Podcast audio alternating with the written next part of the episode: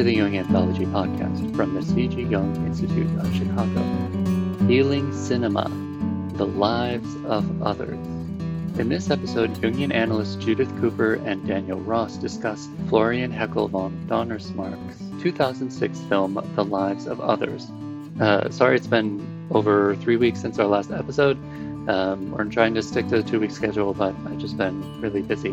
Um, we're going to jump right in, but I just want to say you can support this free podcast by becoming a member of, our, of the Institute, making a purchase in our online store, or making a donation to the Institute. Oh, also, spoiler warning they definitely talk about how the movie resolves. So if you have not seen it and you do want to see it before listening to the episode, go ahead and uh, do that. That being said, let's jump right in. This film, oh. Lives of Others, 2006, won the Academy Award in 2007 for Best Foreign Film. I saw that. And I yeah. think uh, um, uh, we, um, uh, the, um, what's his name? Wiesler, the uh, actor who played him won also, didn't he? Did you see? I'm that? not sure. I, I, don't know. I didn't. I didn't come across that. I, I I think he did actually. Now, Dan, that you're saying it, he, what an actor! What an actor! I mean, I superb. brilliant. Brilliant. Superb. Uh, of course, the screenplay isn't bad either. But wow, yeah. And the director writer has that very florid name. Henckel von Donnersmarck. Very good. It's I a mouthful. Hoping, I was hoping you would be able to pronounce it. Uh, I'm very impressed. And apparently, that's his debut film. Yes, yes. Uh, quite remarkable. Yes. I love this film. Mm-hmm, me uh, too. Uh, each time I watch it, uh, I, I get something else out of it. Yes. Yep. Like a fine bottle of wine or a piece of classical music. Yeah, and I was just reading something uh, Murray Stein had written just about stories in general and the the, the good stories. And we play this to film. Uh, they keep they keep around because they they have something to bear, something yes. new to bear uh, over and over again, right? It's the gift that keeps on giving in the best sense. yes, that's right. Okay, this is our Wikipedia summary. Um, in 1983, East Berlin dedicated Stasi officer Gerd Wiesler, uh, played by Ulrich Mühe, uh, doubting that a famous playwright, Sebastian Koch, is loyal to the Communist Party, party, receives approval to spy on the man and his actress lover, Christa Maria, uh, played by Martina Gedeck, Wiesler becomes unexpectedly sympathetic to the couple, then faces conflicting loyalties when his superior takes a liking to Christa Maria and orders Wiesler to get the playwright out of the way. Okay, that that we that starts us off. I mean, you know, it doesn't. It's, it's a yeah. start. It really doesn't get to. Uh, no, no. And actually, they get that a little bit wrong. I think he doesn't gain approval. He actually volunteers. He, he does. He, and so, because that's already, he's hooked mm-hmm. by the playwright. First meet, first meeting, right? First meeting, yeah. He's, he sees him as shadow first, at 1st mm-hmm. He mm-hmm. says uh, that enemies of the state are arrogant, and he sees this artist as arrogant. Yes Yes. And that's when he first sees him at the play, right? Right. When he's when he's watching the play and then watching him. Yeah. It's interesting. Yeah. Yeah, it's like he's got this laser focus on him, constantly looking at him through his binoculars. We should say, though, I think that this uh, takes place in East Germany before the wall falls. Mm-hmm. And um, the film opens up with some data that's very important. This is the socialist state, the Democrat, uh, German Democratic Republic, um, created after the war and um, Hitler's defeat. And uh, the words are in the intro it opens up with um, the Stasi, like you said, uh, the secret police. They employ a hundred a hundred thousand people to control Yeah. people, and not only that, two hundred thousand informers. And I think importantly, the declared goal. This is the intro, you know, on the Mhm. screen. Yeah. hmm Uh, the declared goal of the state is to know everything. Mm. Right away, Mm. we've got a major inflation here, right? Yes, yes. To know everything, and you know what, Dick, it sparked to me was uh, the dark eros, uh, the Sadian, uh, uh, the Sadian uh, consciousness, as Thomas Moore talks about that. That Sadian consciousness is around knowing everything, knowing Hmm. something inside and out, and that in itself is um, its darkness comes from its penetra- penetration. It's needing to know and needing to know uh, to, to that destroys that which you need to know, right? Or uh, or cuts it, or you know, um, uh, you know, he he talks about the archetype uh, of the uh, Sadian in contrast with the innocent, uh, the the naive, and um, I think those those are the polarities, or two of the polarities that are, that are going on here. If we look at the state and its need to know, and this construction as this, as you described, thousands and thousands of, of people that just have to know everything that's going on in people's lives Mhm. uh, has a has a sadistic quality to it. It does. It does. It's like uncontrolled, uncontained power. Yes. And of course, you're bringing in innocence is right on because Christa Marie is an embodiment of innocence. She's like a Persephone uh, that gets abducted, really abducted and pulled into the underworld she does. by uh, the minister that tries to uh, have a sexual Hempf. affair, Minister Hempf. Right. Yeah.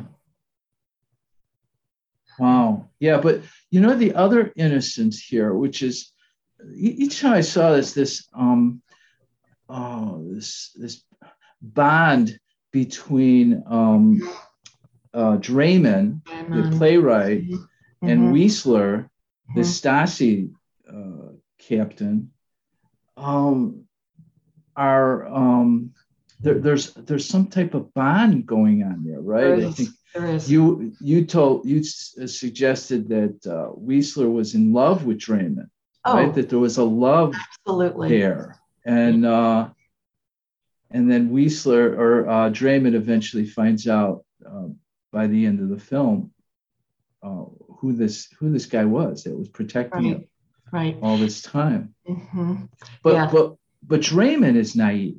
Yeah, they're all, they're actually. I, I would agree. They're all naive. They all Yeah. undergo, except maybe Christa Marie.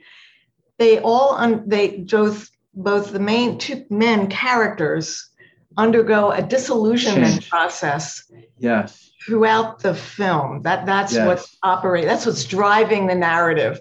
The, Yes. the whole disillusionment uh, of their innocence and naivete. Isn't it beautiful? It is. You know, when. I asked, you know, I was going with Beebe's, uh, John Beebe said uh, you can look at a film and and see it as one one person's uh, Mhm. c- constellation of complexes, right? And each Mhm. character plays a different portion, a different complex.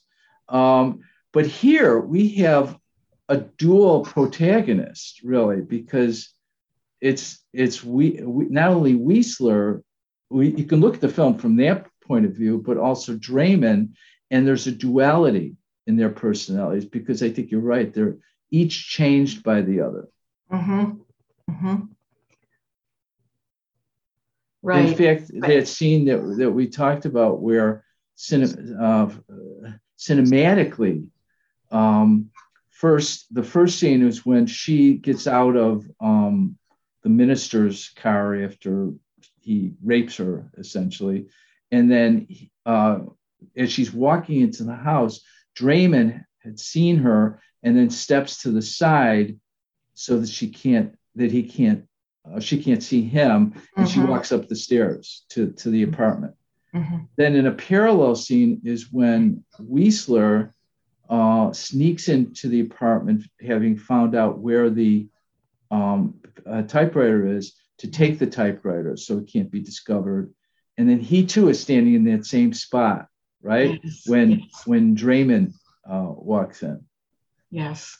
which you know is a very clever way of, of bringing these two characters into the same, connecting them and uh, share a sharing of consciousness, right? Absolutely. Yes, there's another scene where that shows up too, where he, uh, Wiesler, is up in his perch in the attic, survey, surveilling them, listen, eaves, eavesdropping, and he hears them uh, making love. And next scene is we see him, Wiesler in his chair up in the attic, and he's curled up in the in sleeping, uh, uh, had dozed off up there, but in the same position as Yeah. the, as that as the couple making love that he imagines uh, that, that the screen actually the camera actually shows the couple in that curled up position he's curled up alone on his chair it's a beautiful tender poignant Yeah. scene so there is this kind of shadowing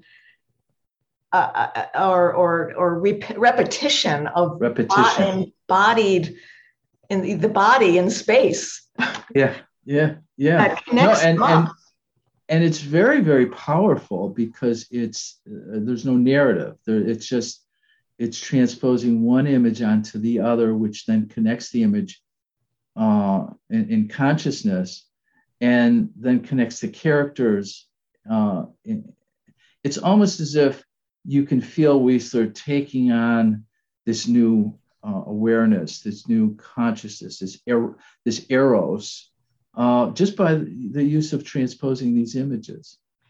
Yes, it, it, it you know it it um, mirrors mirrors Jung's idea of the conjunctio, the psychological union of opposites, that the interpersonal connection with someone can trigger, like within an analyst in in analysis, can trigger an intrapsychic union. It actually Yeah, yeah. promotes the change and and Yeah. growth, and that's what we watch Wiesler go. Well, all the characters go through, except of course the woman is sacrificed at the end. she, uh, spoiler alert, um, she dies in the end. Very tragic. She is, which which makes her um, not a, a a person, but a well a um, Yeah. anima uh, Yes. character, anima figure without um, without the dimensionality that some of the other characters have. I would challenge you that as I think about these characters, the only two characters that really change are Mm. the are the two men, the Wiesler and and Dreyman. I think the other ones um, are there uh, archetypally, Mm. and and they they're not uh, really full blooded uh, people that are meant to show change. Um, Yeah, you know, I- tell me if Yeah, I would I agree mean? with that. She could die because she was uh, internalized by specifically Wiesler. I think Dreyman was more evolved. That's Mhm. the beauty of this character, Wiesler. I, in subsequent watchings, I realized that it's as if he goes from no anima development.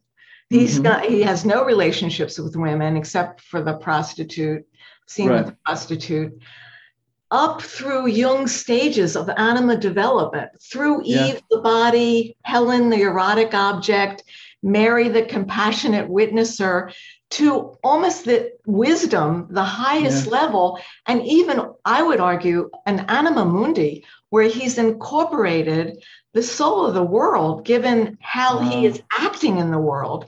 So Yeah. she can she can leave the stage, so to speak, through Mhm. death because he has internalized all of all of that development like like Wow. Within like a space of uh you know however what the whatever time frame is going on in the movie it's not very long right, right.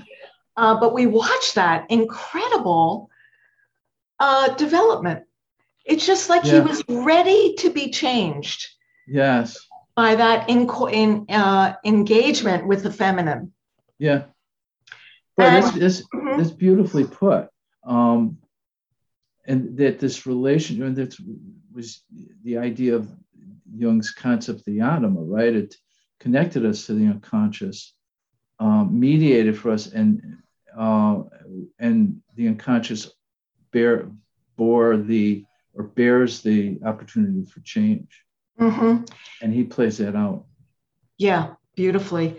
I mean, the introverted feeling, you just connect with how he's so, it's so internal. And when the one tear falls on down mm. his face, when he, when, um, Dreyman plays these the plays music, the sonata, sonata yeah. for a good man. It's, a, it's it's devastating. You you you feel right along with them, and I think what I realized too, not just the anima development of Wiesler, but the anima as a female viewer, mm-hmm. I could I could appreciate the the animus development in me. Mm-hmm. Now, let's just mm-hmm. say for our listening audience, the the um, conscious sexual other, the anima animus that Jung developed theories around as a construct, as a psychological construct, was again the the the opposite sex is in uh, is, so the man has a feminine inside the anima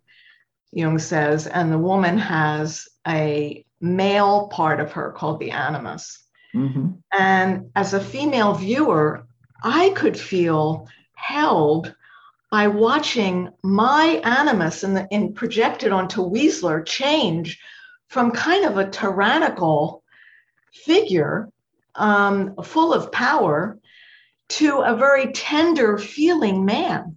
Yes. Which affected me in terms of mm. my own animus development. So, a very mm. powerful film in that regard. Mm. That is beautiful.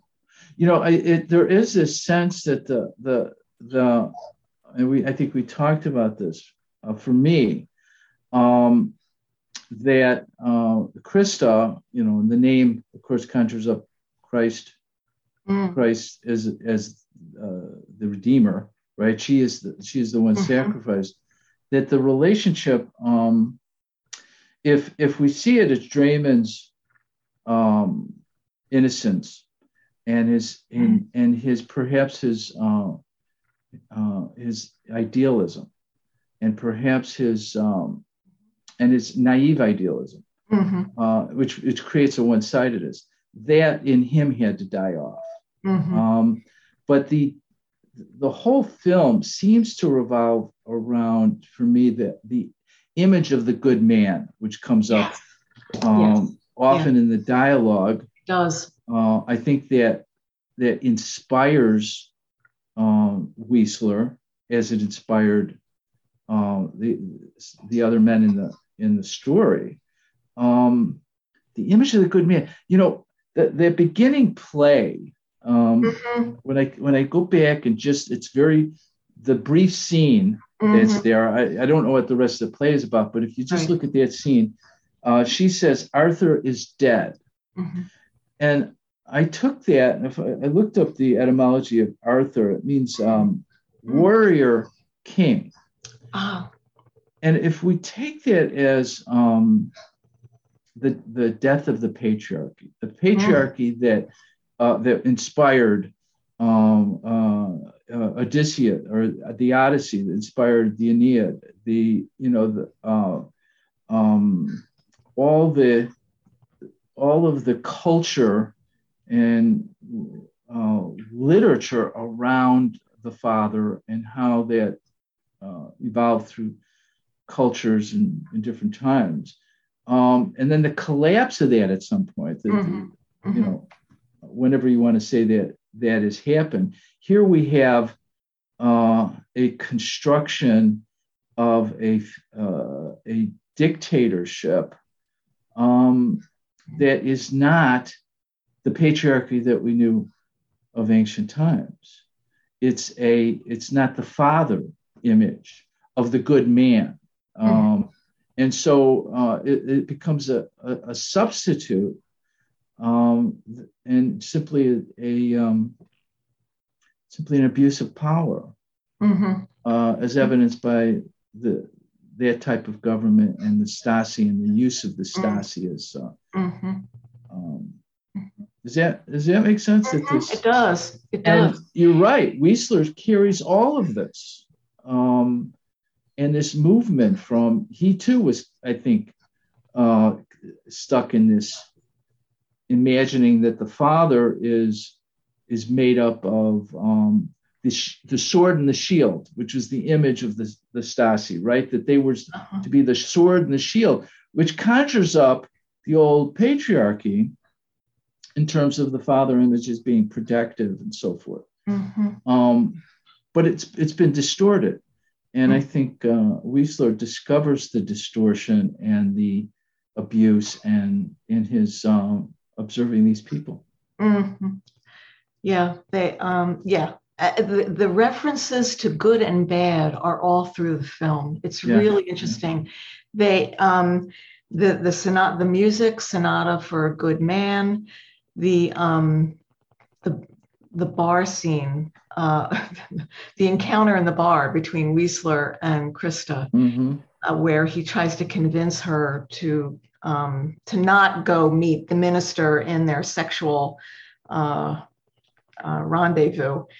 Uh, he he talks to her and and she tells him, "You are a good man."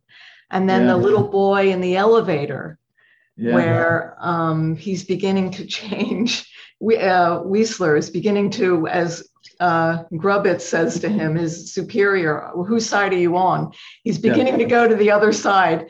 Uh, Mhm. And the and the uh, little boy says, uh, "Are you are you a member of the Stasi?" Uh, and uh, um, he looks down at the boy and says, "Do you even know what they are?" And the little boy says, "Well, my father says they they put bad men in prison." Um, the the the what the moral? No, no, and it's interesting. He says um, they, that they're bad men that put. Uh, I, th- I don't know if he says good men in prison, but No, the, the Stasi's bad men that put men in prison. Right? Yes, yes, yes. Bad. Yes, right. Yeah, bad men in prison. So it, yeah, the the the what's morally right and ethically right is all Yeah. through this film. Yeah. Um, and the fact that the book that Dreyman writes about Wiesler in the end is he takes from the title of the music, uh, Right. Sonata for a Good Man. And, and Wiesler fi- identifies himself with that good man because he was. He became a good man. Yeah. Yeah. Yeah. Yeah.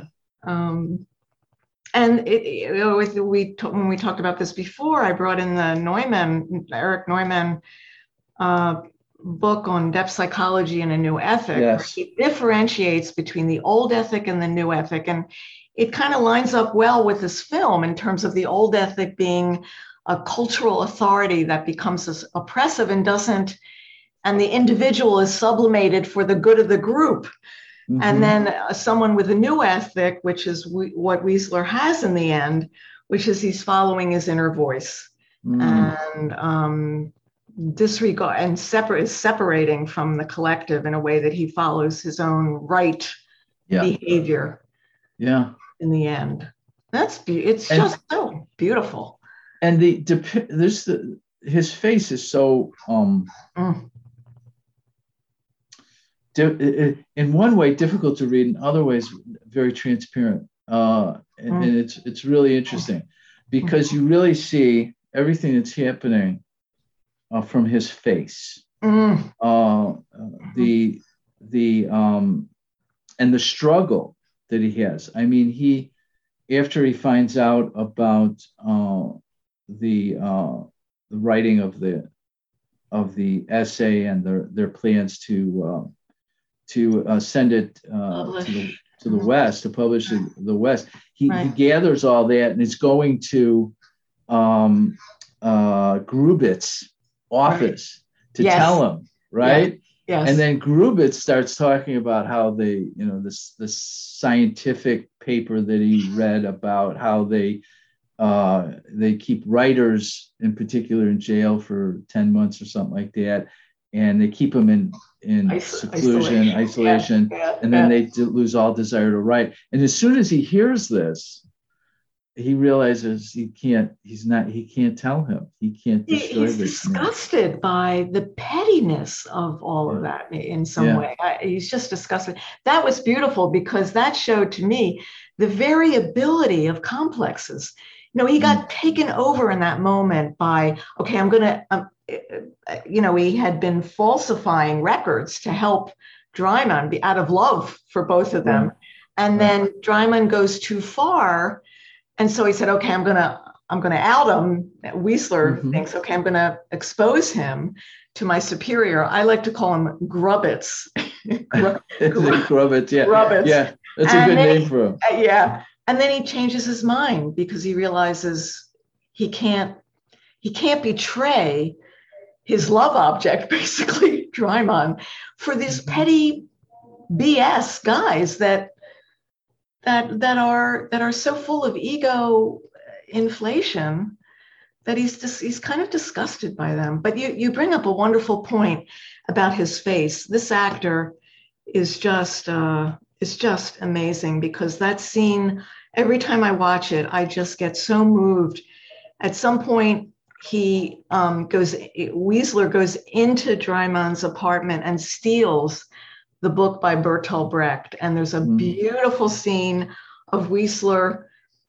Uh, he's being, you know, he, he, he's he's on the other side already. He's he's so identified with with Draiman and Christa Marie, and he's on the sofa, laying down, mm. reading the Brecht book, and we hear what he's reading on the voiceover, and it's this gorgeous poem about loss and holding a love object. And he and he his face looks completely different. It's like he he looks so softened and human whereas yeah. before he looked like a robot yeah. uh, uh, inhuman. Yeah yeah. And it, it, his face just by virtue of that of what he was feeling internally we mm-hmm. see it on his face. We can see it and that's you know it's like how sometimes we can see people and they look so different or we look in the mirror and we can look so different and it's i think it's so dependent on what we're feeling inside mm-hmm. that was just a gorgeous scene well and and that's the difference between cinema and and theater because that mm-hmm. he couldn't have done that in theater right, right. yeah uh, the, the, his face uh, so so close on screen up. the camera so close showing his face um what he doesn't uh, amplify uh, in his face then is amplified in us, right? We might even see him smile a little. Uh, and each time I saw the the film over and over again, I'm going, oh, this, and it was very subtle. These changes yes, in his very face. subtle. You can see what pleased yes, him yes, and what displeased him. Yes, right. Yes, very very subtle. You're right. Yes. The other time he said the use of good and bad is when he um, comes up to uh, he had had this encounter with Christa Marie in the in the um, bar, and he doesn't know what happens until he gets into the attic the next morning and he reads the report yeah, yeah, that yeah. the assistant had written. Yeah, yeah. And he turn he doesn't even turn to the guy. He just reads the report. You know that he is elated because he had an effect on Christa Marie. yeah. And he reads the report, and he says, just under his breath almost, good report. And the man is flummoxed because yeah. Has never said any praise to anybody. Yeah. And so again, the, but it's so subtle. It's his face is so you're right. It, it and and that's I mean, for analysts, you know, when we really try to catch these these bodily oh, um, indications of what's going on inside. Yeah. We we're trained to try to we try to be trained to you know or you know we try to be aware of those right. bodily shifts in people. Now it's harder on mm-hmm. Zoom, right? Right. But right. but yeah, that was just gorgeous. His acting. Yeah, it's beautiful to see his transformation mm-hmm. behind that face mm-hmm. uh, because it's not too much. And it, you know, mm-hmm. when you see an you see an actor uh, giving too much, giving way too much, or giving it, it really is distracting and really, um, I think it it has a different effect on the audience. Well, in theater, they yeah. call that scenery chewing. yeah, yeah, I and like of course that. it can be on the screen too. Yeah, and yeah, I yeah. think probably a lot of people like that. You know, shoot 'em up, kind of, you know, over the top, hyperbolic, just crazed, outsized um, effects. But for me personally, I don't get off on that. You know, it's the it's the subtle nuances that reverberate in us. yeah, yeah, yeah. Absolutely. Yeah. you know and and and thinking about that scene where he is um so going back to the father image Mm. uh he, he uh Wiesler is evolving this this archetypal father right because all the fathers are distorted uh in this film meaning they're they're uh, dictators they're really not fathers uh Yeah. they're they're they're they're they're uh adolescents uh Yeah. and so he acts, uh, Wiesler, in that bar scene. He he takes action and is trying to father her, right? Trying to move her towards uh, doing the right thing, uh, towards um, uh, helping her to realize herself, her her her purpose, her role, her Right. the effect that she has on, on the community, the culture, the art, uh, the value of art, all in that one scene. And she's inspired She by is. that. She is, and it's it's actually he uses the same words that he overheard Dreyman use to her. You, know, you Mm. are a great artist. You, you, Yeah. um, you know, t- I, I think that bar scene is amazing. Yes, he is acting like a supportive, good father. You know, it, it was like a therapeutic encounter. He Mhm. sits opposite her and he points out to her when she's being inauthentic. Mhm. And she, he says to her something like, "Well, right there, when you said that, you're going off to meet a friend. You weren't your true self." Yourself. Yeah. And Yeah. and so it's like what an analyst does, and, and um, it mirrors back what he's feeling is in her, and also the the whole idea of um, he's going to sh- when he's up in the attic. And he and he manipulates the wire taps so that you know Dreyman can hear the door buzzer and and be exposed to uh, Christa Maria getting out of the limousine with the minister Hempf, who's you know trying to draw her in, into the underworld. He calls it "It's time for bitter truths," Yes. Yes. Yes. yes. and that's also what a- analysts do. We say Yes. things that people don't want to hear, Yes. and so I thought there was just this interesting parallels in these ways with with uh, that role that we take on. I, I, I saw myself in that with what Wiesler was doing. I don't. I think he was. Um, I, I, his motivation at that point was, uh, I think, out of love. I would say I think out you're of right. love. I, I think you're right about that. Uh, that his initial, well, he, he had this initial attraction to Dreyman uh, when he saw him, uh, perhaps attraction to his life, or he, he recognized his inflation, uh, his arrogance, uh, and then wanted to study him. Is, is essentially Yes. why he volunteered to to do Uh-huh. that.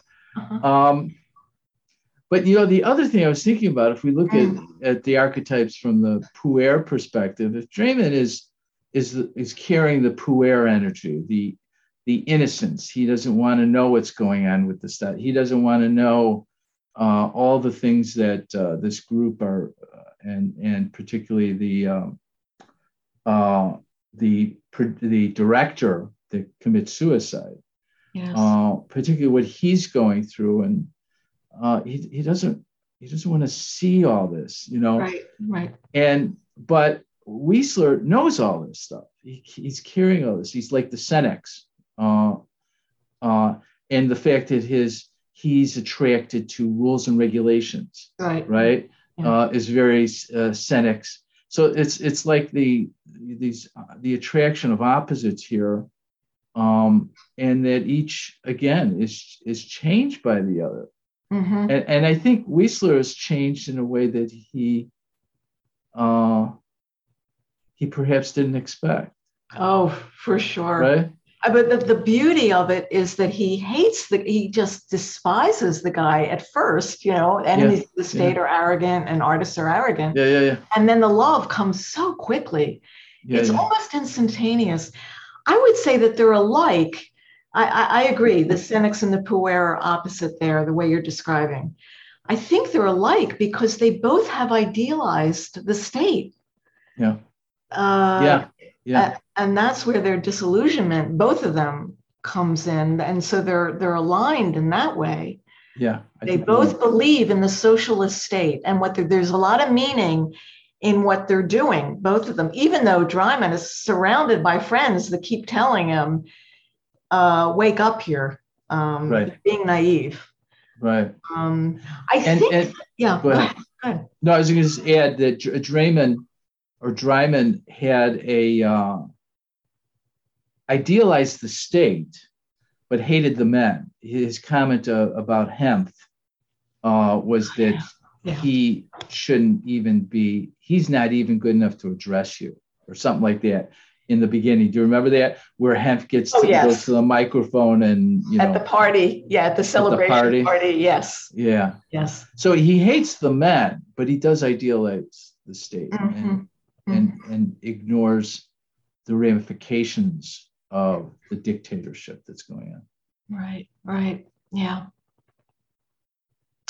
Um, I had a thought too about the the the kind of um, wordplay on the the title of the film, Mm. "Lives of Others." Had, did you think about all that about that? I, I it made me think of um, not just the outer others, but the inner others. uh, Yeah, you know, yeah, the- yeah, yeah. Um, and um, just the phrase "the lives of others" to me uh, carries with it some. I, I thought of Jung's idea of how the parts of us internally have an autonomy. Yeah, yeah. you know, synchronistically, Mm, I had uh, to my side my presentation from this weekend, and there's Hmm. one slide that I included in there um, it, about the transcendent function. This is Jung speaking to the other in just the way you're describing it. So I'm going to read it. Uh, Oh, just sure. this this quote. Um, Yeah. It was in the essay on the transcendent function. Uh, the present day shows with appalling, appalling clarity how little able people are to let the other man's argument count. Although this capacity is a fundamental and indispensable condition for any human community, everyone who pr- proposes to come to terms with himself must reckon with this basic, problem. For to the degree that he does not admit the validity of the other person, he denies the other within himself the right to exist, and vice versa. The capacity for inner dialogue is a touchstone for outer objectivity. mm, Yeah. he- he's speaking to this otherness, as you said, it's not just out the other out there, but it's the other within me. And that if I uh, if, if I objectify or if I uh, project shadow onto the other there, I'm not owning the other in me. right. It's got huge. Yeah, that's great, Dan. It's got huge ramifications now, right, for the Mm. state of the It country. really does. It really does. polarization that that we're all going through. I remember I was at a conference once. It was this was when uh, uh, this was I think right before the Iraqi War, um, after Mhm. 9/11, and this uh, presenter wanted all the attendees to try to connect with their inner Bush, their inner President Bush, and nobody could do it.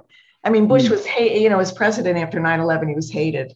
Um, and so nobody could go there into that shadow realm and that's really that's what jung is saying that's what we need to do to heal Yes. these splits Yes, absolutely.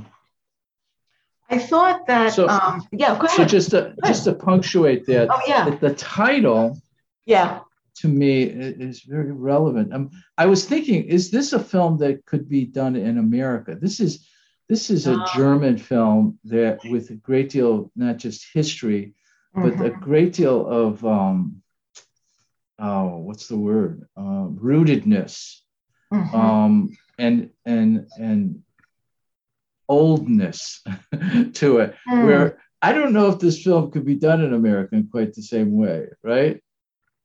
it's it, it's just this feel that um, you know this idea that well, let's take uh, Hitchcock for example. We Mhm. we thought when we presented uh, on Rear Window, we were Mhm. thinking of the theme of uh, the voyeurism, right?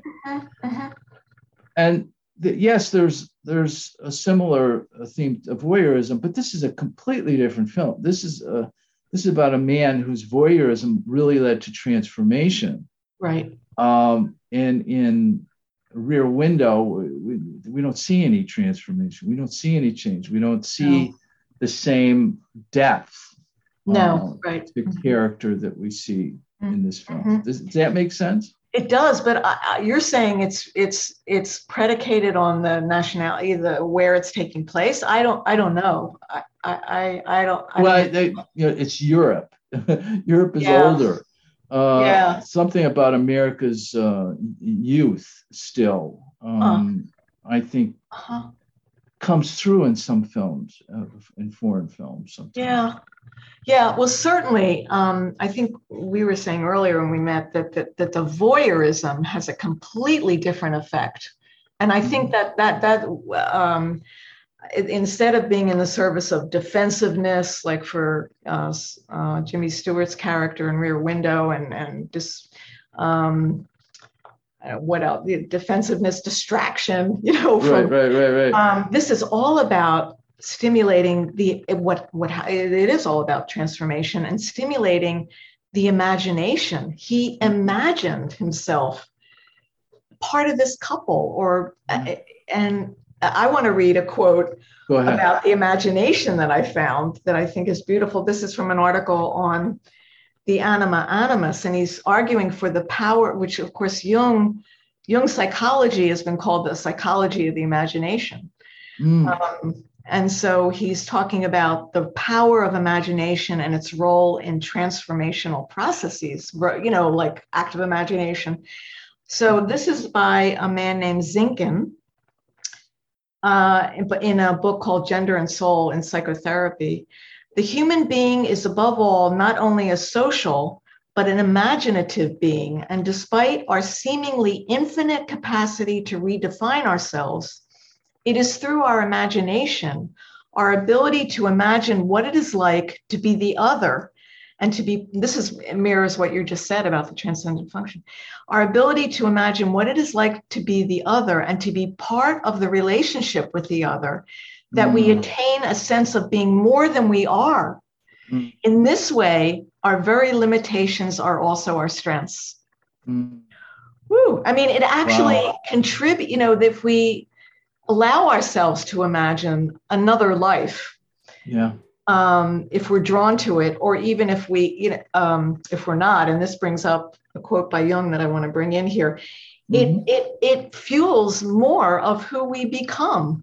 mhm. And that mirrors Jung's phenomenal first line in his volume 14, Mysterium, where he says, um, let me get it exactly because it's really an important quote. Well, but you know the quote the factors that come together in the conjunctio, in the union, are conceived of as opposites, either confronting one another in enmity, in Mm, hatred, or attracting one another in love. Yeah. I mean, that's do we have to beautiful. continue? I mean, is there any more to be said? but no, this, but that was so in the film, we see the enmity initially, Yes. and then it almost immediately gets transformed into love. Yes. Um, Absolutely. And And then and there's- and, yeah. and then you see the transformation that takes place. You see the change in, Yeah, in yeah, the personality. yeah, yeah. That's a great quote. And it and it and it stimulates the viewer. Mhm. I Googled, I don't know where I what I was Googling, but um I must have been Googling lives of others Jungian.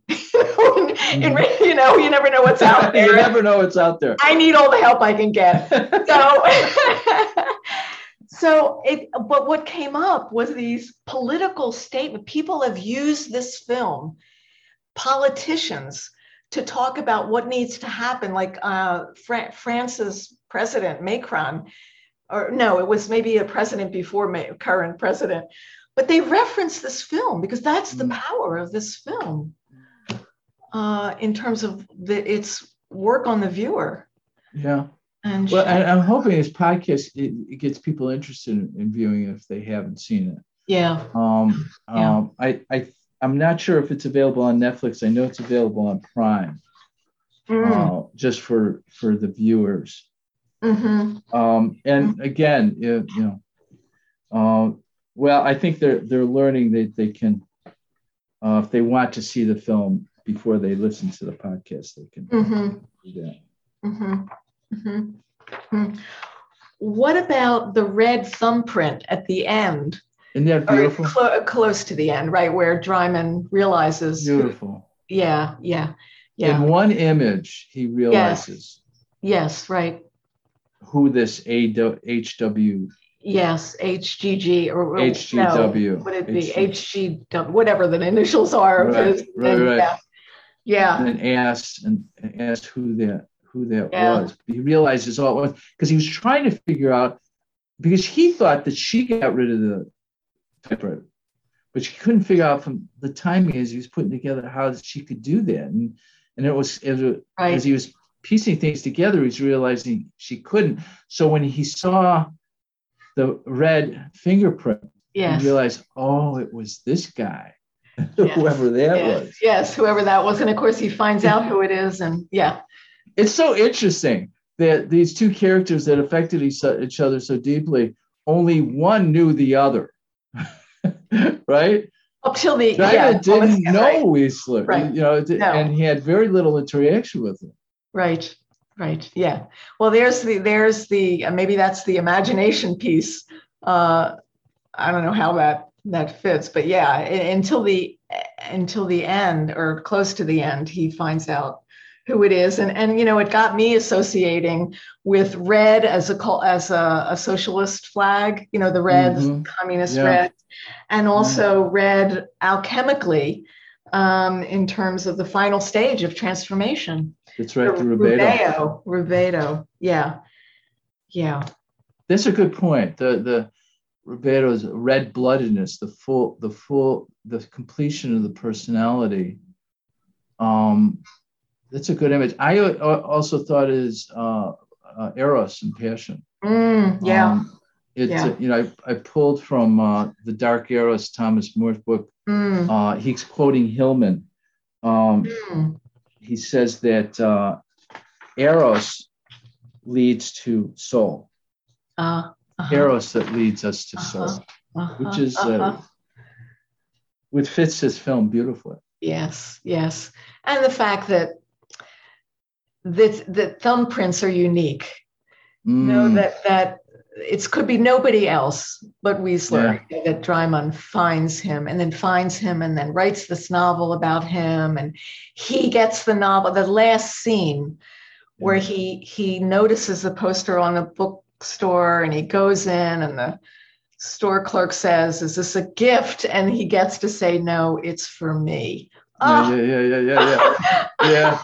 And, And he, and he's got that face, right? That got- real, real subtle smile on his face. yeah i mean that's Yeah, how that's that's how he's showing elation but Yeah. we can fill in the you know fill in the Yeah, yeah, yeah, all the feeling that he's feeling internally right yeah yeah and it allows us to feel Mm, um, because he Yeah, his yeah.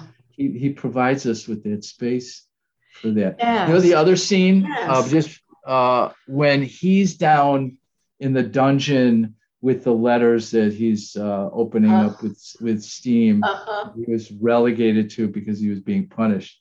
Right. Um, when the other guy finds out that the wall came Wall- down. Mhm, yes. Uh, and and after that, Wiesler stands up and leaves.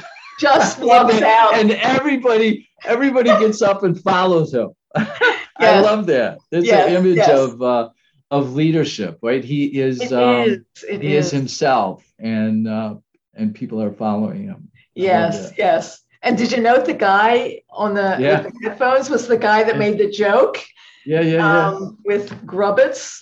yeah. He really was demoted and put in the He was demoted. Yeah, Uh, well, Huh. But you know, yeah, the Dreyman is transformed because there's that great line you mentioned with one of the last scenes where he's Dreyman um, uh, confronts Minister Hempf, and it, after the wall comes down in the theater where they're restaging his play, and Dreyman says to Hempf, "To think that people like you once ruled a country." Oh, yeah, I'm glad you, know, you mentioned that. I forgot about that. Yeah, you know it's like scenes we we want to see where you know things we scenes we we'd like to see you know the final um con- confrontation you know between these two men you know that, well and and yet you know I, when we talked about it, i was thinking of the um you know uh, Luigi Zoja's book on the father the archetype mm. of the father the history of the father and he divides up the the father archetype in this um the biological, what he calls the mm-hmm. biological mm. father, uh, that you know harkens back to the horde, right? This, you mm-hmm. know, he, the, he doesn't know his his offspring. He's there just to beat everybody, to be the alpha, to you know, until he's taken over and usurped, and then impregnate the the females.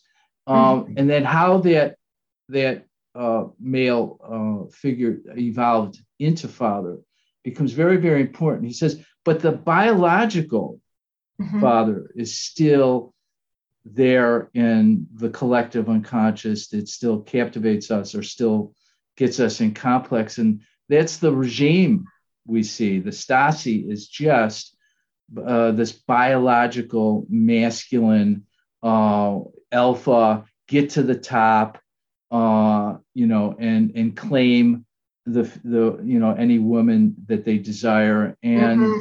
in contrast with the spiritual father uh, in mm-hmm. in those two characters right at the end mm-hmm. uh, that those are archetypal right Dreyman mm-hmm. as the um, uh, spiritual image of the, of the father and the biological father in Hempf.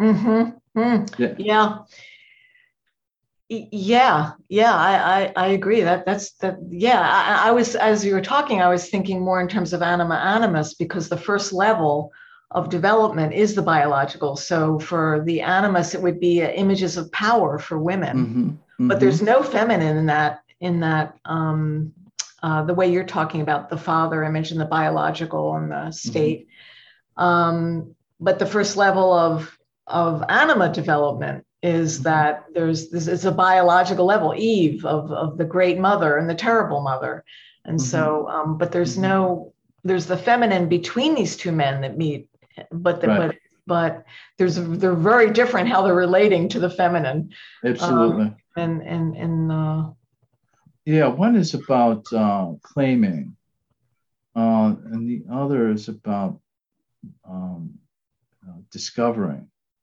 um, Hmm. The, the yeah the the Hemph is just about claiming what he wants, what exploiting and using, exploiting, using, objectifying. Yeah. Uh, for his but, own uh, power, right? For his own for power. his own power. His, uh, to meet his own needs. His own pleasure. Yeah, to meet his own needs. Yeah. Well, you know, the, maybe we could end if you uh, on yeah, that great quote of Jung's, which you also know. Let me find it. Um, where love rules, there is no will to power. Where mm. power predominates, their love is lacking. The one is shadow of the other, and I, I think yeah. we see this beautifully in the film in terms of like way way you're talking about eros and dark eros, um, and um, and love that comes to Wiesler in um, love of himself, even you know, love, love of the himself, other, yeah. love of and and the kind of an anima mundi, soul of the world connection. Yeah, yeah, yeah. That's a great quote. Yeah. Uh, the opposite, the opposite of love is is really power. It's power. Yeah. Right. Yeah. Wow. Hmm. Okay. We are. Uh, Have we, we said? Good. Yeah. Yeah. I, I just. I, is there anything left over that you have? Um, just that I love that scene when um, he when Dreyman says, "Don't go." she's about to meet him for the because she mm-hmm. feels forced and she makes up this story that she's going to meet a classmate and he says i know where you're going and mm-hmm. don't go please don't go and you mm-hmm. don't need he says to her you don't need him and she says to him like like an, a good analyst i don't you know i i you yeah. need that you need him too get yeah look at the reality here we're yeah. both in bed with the state together yeah, yeah. and um that is just a very very powerful she's like a cassandra she's you know mm-hmm. she's like well she's she's not prophesizing but she's naming something that he's not seeing yes that she's seeing because she's been the one that's been raped you know um, and so she really gets it and brings that knowledge to him mm-hmm. so that he can understand him his own reality that he's turned a blind eye to. You know, Dan, I was reminded of um, remember we talked way back about your ideas about obedience and compliance. Mm-hmm. Remember that yeah. that that I yeah. thought of that that um, that I think you were saying that they're very different. Mm-hmm. And that compliance has some kind of um, I, uh, that obedience is like we say blind obedience mm-hmm. whereas compliance is more um, maybe there's a choice there or uh, do you remember we talked about that yeah I, I think i was comparing compliance with container containment oh, okay and okay. what i was um, realizing was the desire for parents you know because i have a lot of grandchildren so this this ubiquitous desire to make their children compliant oh. um, is is not containment. It okay. it doesn't allow for the the child's personality to emerge. And I was seeing that in my analysis, my analytic mm, work, mm. that um, that in their childhood, uh, for example, the expectation of compliance, and uh-huh. I think compliance and obedience are, are, are commensurate in the way I'm mm. using it. Okay. Um, that it it it has a destructive destruction to the self, to the mm-hmm. developing mm-hmm. personality, mm. um, because the child is just be being compliant to um, to not be ca- cast into oblivion, to to not be abandoned, to mm-hmm. They, mm-hmm. it's adapting, need to adapt. Well, and it's a good it's a good analogy to the film in her mm-hmm. relationship mm-hmm. to the state that she mm-hmm. mm-hmm. thinks she needs to be compliant mm-hmm. uh, and giving herself uh, sexually to this, mm-hmm. this animal, right? Yeah. This, yeah. yeah. Um, but compliance does not uh, allow the, her personality to emerge, and the, her personality could emerge, and she can be herself in a relationship with Dreyman, but Yes. But not the other. It's a it's a real contrast. Right. Right. Right. Yeah. Yeah. Hmm. Well, I hope um, folks will see the film. It's well worth I it. I hope, I, yeah. Please, everybody, uh, uh, see the film, um, and I hope uh, we've given you something to yeah. use. Something to chew on here, and something to chew on. Thank you, Judith. Uh, uh, as always, it's it's wonderful. It's exciting. It's uh, I, I, learn something new every time we talk about. Me too. So even if we've already talked about it, I'm really, really yeah. There's always more. Yeah. okay. All right. You take care. I'll talk yeah, to you soon. We'll talk soon. Bye. Okay. Bye bye.